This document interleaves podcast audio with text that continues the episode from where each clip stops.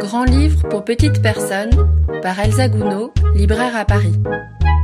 Bonjour, aujourd'hui je vais vous parler de l'album Drôle d'alphabet ou les aventures d'une tarte aux pommes d'Agnès Rosenstiel aux éditions La Ville Brûle. Les éditions La Ville Brûle ont une place à part et une présence indispensable dans la littérature jeunesse, dans leur engagement social et féministe sur tous les plans. Si le cœur des publications de la maison est formé d'essais en sciences humaines et sociales à destination des adultes, elle a depuis diversifié ses supports en gardant cette exigence et cet engagement nécessaires via des albums jeunesse de plus en plus nombreux, des bandes dessinées, des romans et même un jeu.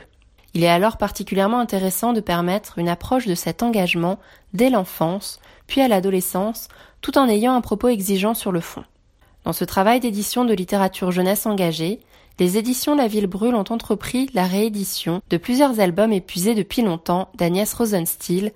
tels La naissance, De la coiffure ou Les filles. Génération oblige, avant ce travail de réédition, je connaissais surtout Agnès Rosenstiel pour son personnage de Mimi Cracra dans Les pommes d'api de mon enfance.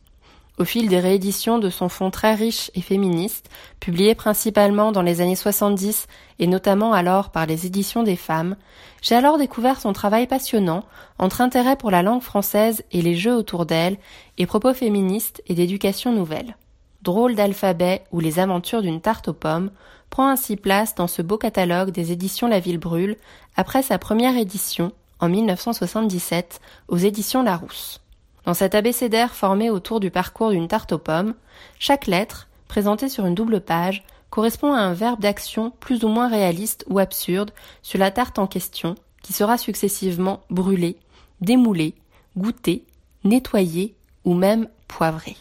L'humour naît alors de cette succession d'actions d'enfants impertinents, parfois très drôles, auxquels sont associés à chaque fois sur la page de gauche de la double page les commentaires de groupes d'enfants sur l'action, commentaires comme autant d'allitérations ou assonances sur la lettre en question, forme de ronde ou de ritournelle réjouissante. En s'astreignant ainsi à la contrainte de l'abécédaire, avec des textes en répétition de chaque lettre, réduits à l'essentiel, l'autrice se saisit de la contrainte pour en faire un jeu d'écriture aussi saisissant qu'amusant, comme une proposition de Loulipo, ouvroir de littérature potentielle pour enfants. Des jeux sur les mots et leur sens dans la succession stricte des lettres de l'alphabet naît tant de fantaisie que de poésie, de malice que de désinvolture.